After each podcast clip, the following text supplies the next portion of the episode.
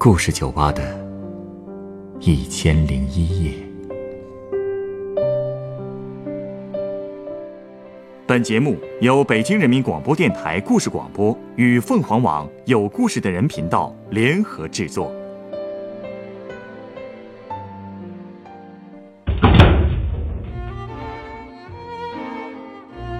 欢迎光临故事酒吧。今天来到酒吧的这位客人，向我回忆了自己年轻时帮别人发布征婚启事、介绍对象的故事。他在帮谁征婚？为什么他会说这件事现在想起来很荒唐呢？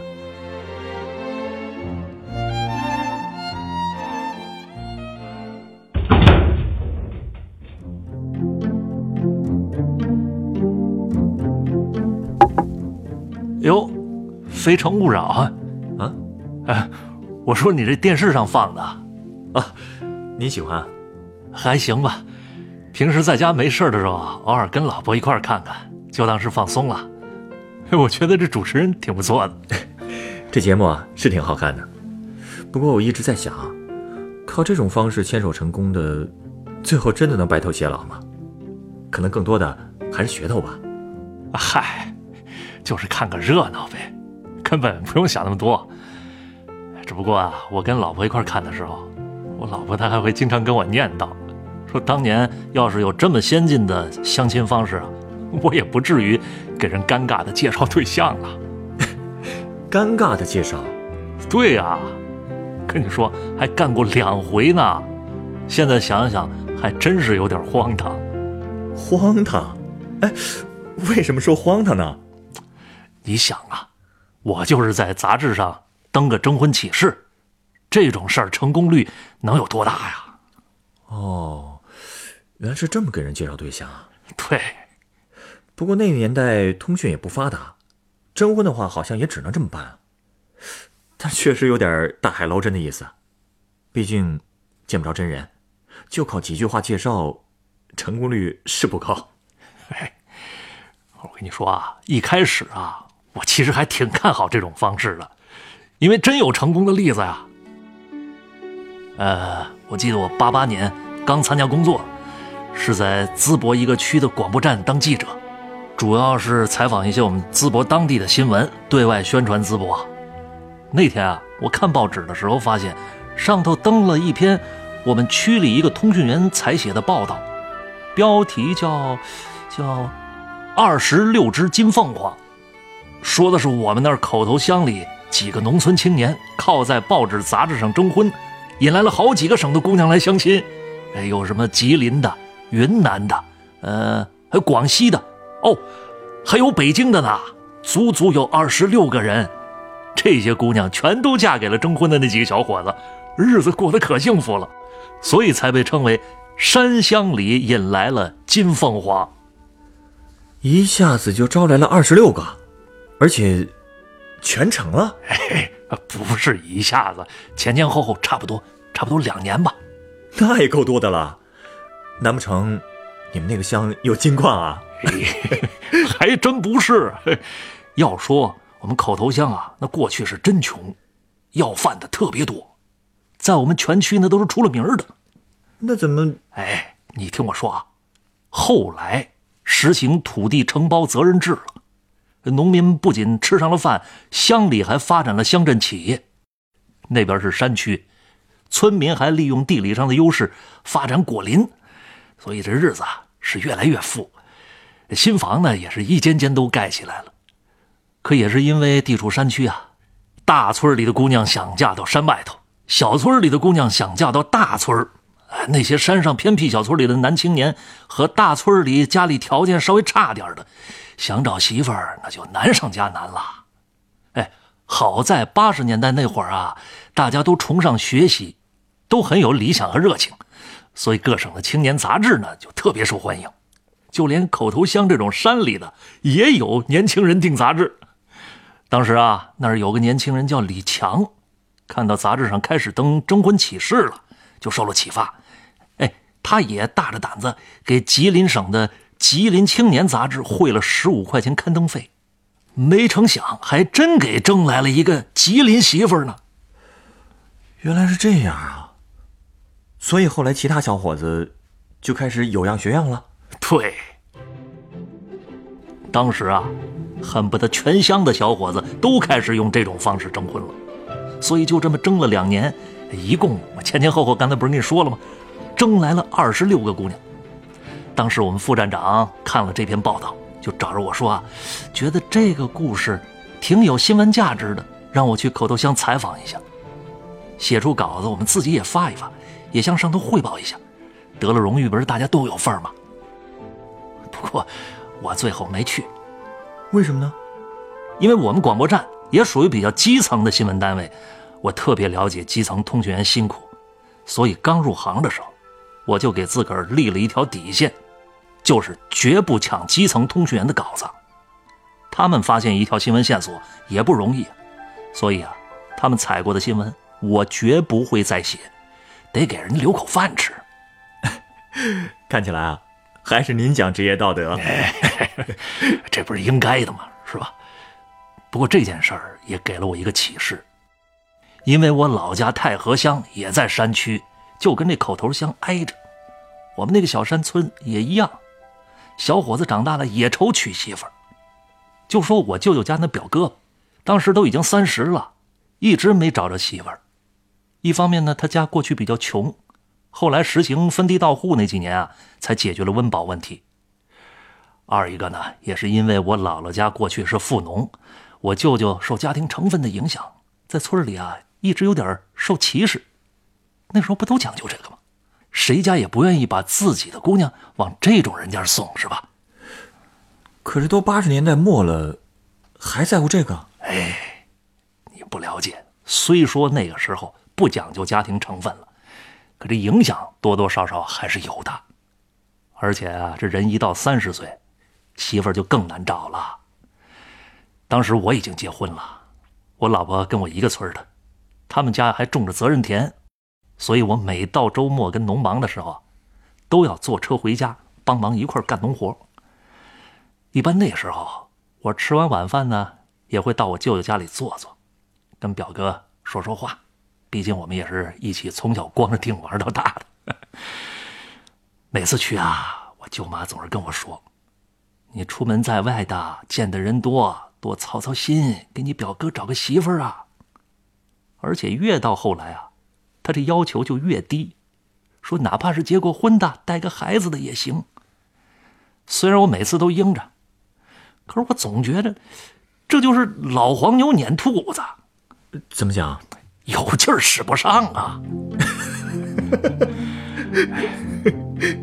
可是啊，自打看了那篇报道，用现在的话说，真是让我脑洞大开。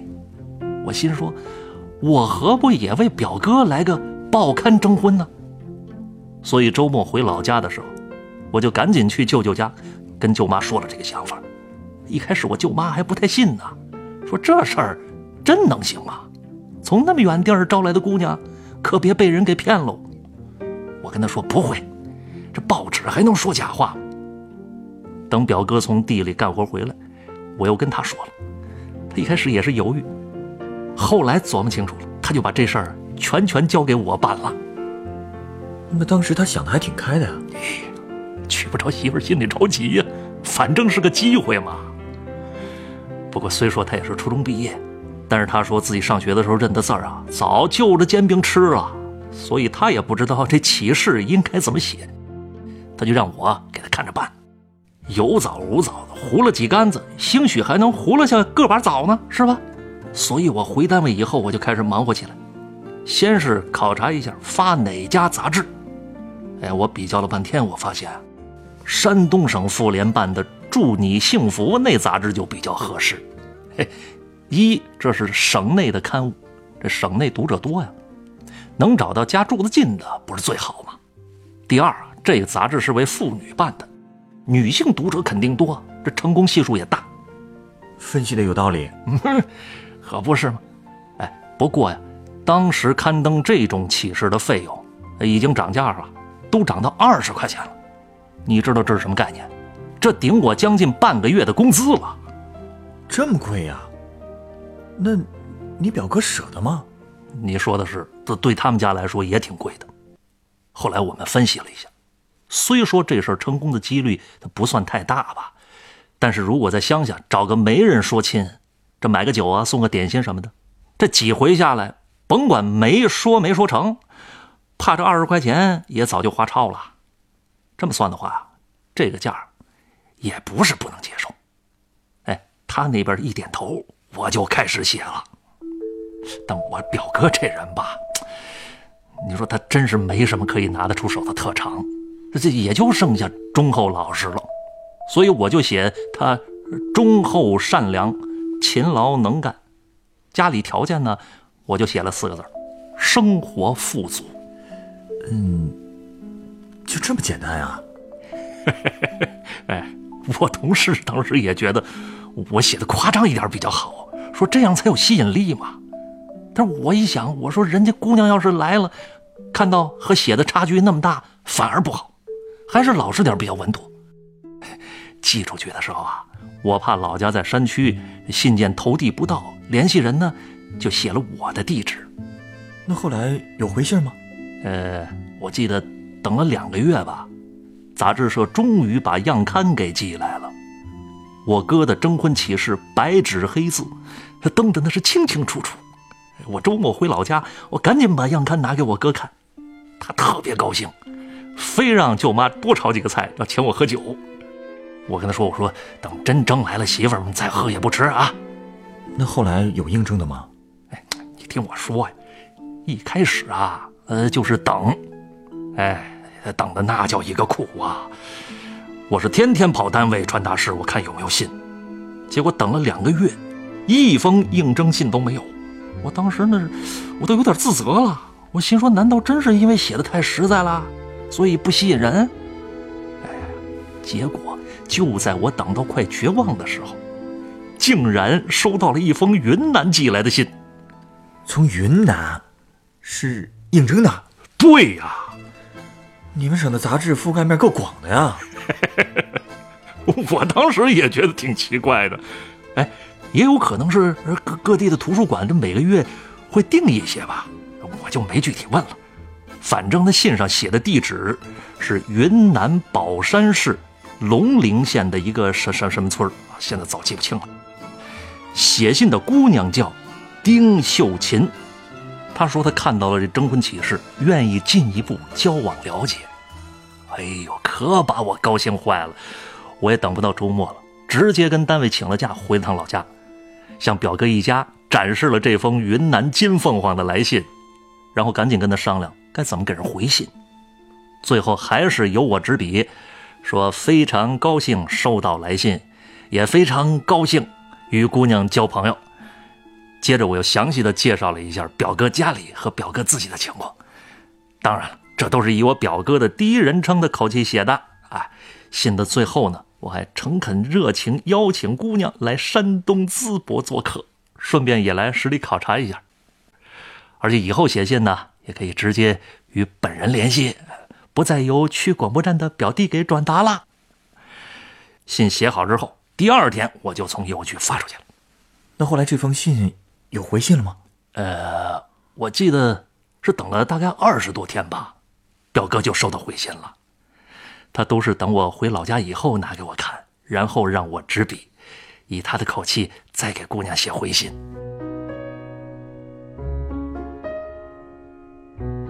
其实啊，这个丁姑娘的来信大多数都是问问家里情况，跟表哥以后的打算。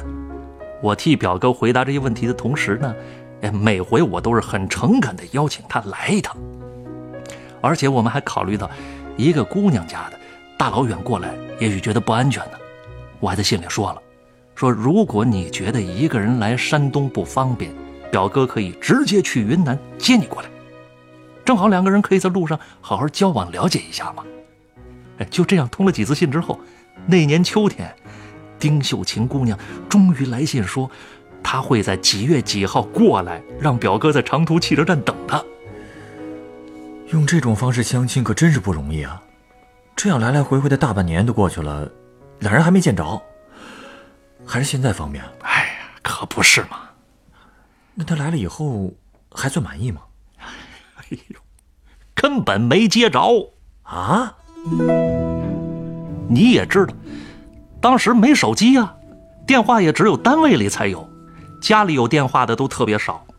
像我老家那都还没通电话呢，所以我给丁姑娘回信说，回头接她的时候，让她和表哥啊，这手里一人拿一本《人民文学》杂志。本来是想拿《祝你幸福》那杂志的，可是又害怕拿这本杂志人太多了，不好认。我跟他说，到时候表哥会在长途车站的出口等他。如果错过了时间呢，还可以打我单位的电话。哎，等到了说定的日子，我表哥提前一天就来了我们单位，跟我在单身宿舍里过了一宿。第二天一早，他就跑车站去等去了。结果，生生等了一天都没等到。第二天，他又去等了一天，还是没等到。这到底出什么问题了？是啊，我们当时都担心姑娘是不是出什么事儿了，所以就再写信去问。哎，又等了十几天，终于等到回信了。人家说是因为家里有事儿没走成，还说了过段时间再来再联系。哎呀，真是好事多磨呀！哎，是。不过我表哥还算是淡定，说只要姑娘能来，再多等多久都行。哪怕在车站再空等一次也没事他还真是个老实人。那后来姑娘又来了吗？别提了。就这么一等啊，这就等到冬天了。应该是元旦后的那天吧，下的那年冬天第一场大雪，那雪大的呀，在地上积了得有二十公分厚。到了晚上，天就更冷了，估计当时得有零下十几度。山东还有这么冷的时候啊？可不嘛。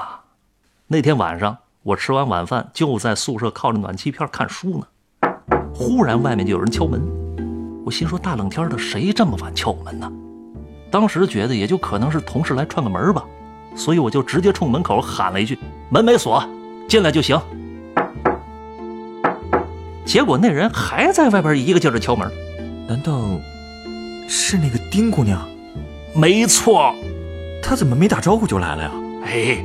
他说他写信了，但可能我们没收到啊。那这么晚，他是怎么找到您的呀？我之前不是留过我们广播站的地址吗？这姑娘下了车之后，是一路走一路问过来的。单位的门卫老大爷一听说是找我的，就给他指了我们的宿舍。这还真是个惊喜啊！哎，确实是把我给惊着了。不过这丁姑娘一进来。就不停的说这太冷啦，太冷啦。说长这么大是第一回见到下雪呀，呃，没想到下雪会这么冷。他一下火车呀，冻得只好现买了一件羽绒服就给穿上了，还说这是第一次穿这么厚的衣服，可是还是冷的不行。也是啊，云南那地方四季如春啊。对呀，所以我赶紧就把平时用来烧水下面条的那电炉子给打开了，挪到人家跟前让姑娘取取暖。我就问他，我说你没吃过饭啊？他说没有。我就想赶紧给人下面条吃，可是他说他吃不惯面食，只吃米饭。这这这这让我可为难了。我们那儿很少吃大米呀。你说这么晚的天让我到哪儿去要大米呀？当时单位周围啊只有一家小饭馆，但我也从来没见过他们卖米饭，所以我只好到街边的一个小卖部给他买了一包饼干。呃。除了饼干，这丁姑娘说她下火车的时候还买了一块烤红薯，就在我宿舍给吃了。一边吃啊，她一边问我我表哥的情况。我说我们村呢离这儿有六十多里路，平时可以坐公交，但下这么大的雪啊，山路滑，所以公交车不通了。但是不要紧，天一亮我就会想办法，因为平时我们下去采访给人做宣传啊，单位都会派车送我们去。所以车的问题好解决。可那晚上，他该怎么住呢？嗨，我本来是想把他安排到我们单身女同事那儿借住一晚的，可是丁姑娘说不用，她下车的时候已经在车站旁边的旅馆订好房间了。我想也行啊，一个单身姑娘直接住在我们单位确实不方便，所以等她吃完东西呢，我就送她去了旅馆。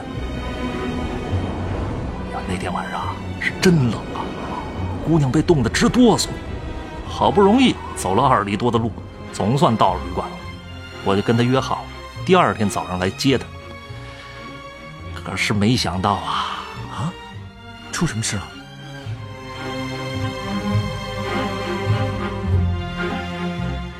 这个夜晚，这位客人一直在向我讲述他通过征婚启事帮亲友征婚的故事。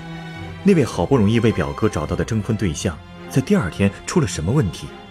这位客人另一次让人啼笑皆非的征婚经历又是怎么样的呢？下一个夜晚，欢迎您继续和我一起听完这个发生在上世纪八十年代的故事。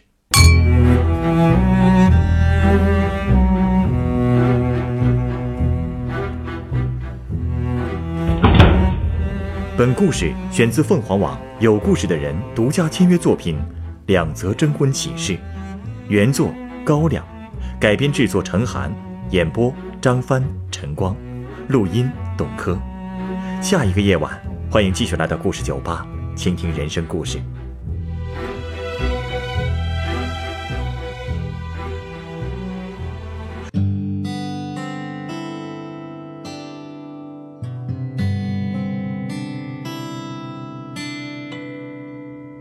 我只是过客，匆匆而过，在你人生旅途写了一个手机悲欢离合，寄给云朵一杯酒，换你心中的歌。你也是过客，匆匆而过，把所有的坎坷归于生活，笑着诉说。喜怒哀乐，而伤口却还没有愈合。你害怕吧，无常给你的起落，你怕面具取代着我。你害怕吧，岁月给你的挫折，理想随着白发褪色。我们都是过客。在人间留一抹烟火，都有璀璨一刻在被长夜吞没。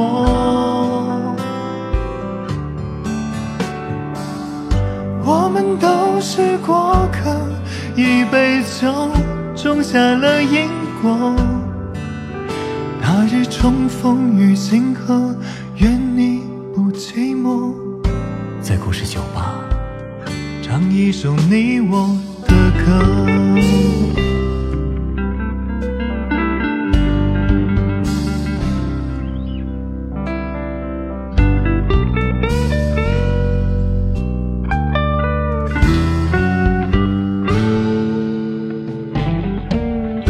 我只是过客，匆匆而过，穿过茫茫人海，广厦阡陌。你的悲欢离合，浮于云朵，一场雨换你的泪一颗。你也是过客，匆匆而过，把所有的苦难、爱与执着，皮囊一过，笑着诉说，而伤疤却注满了洒脱。别害怕了，无常赋予。你鲜活，所有面容都是真我。别害怕了，岁月似水如清波，几句铅华，看日升月落。我们都是过客，在人间留一抹烟火，都有璀璨一刻，在被长夜吞没。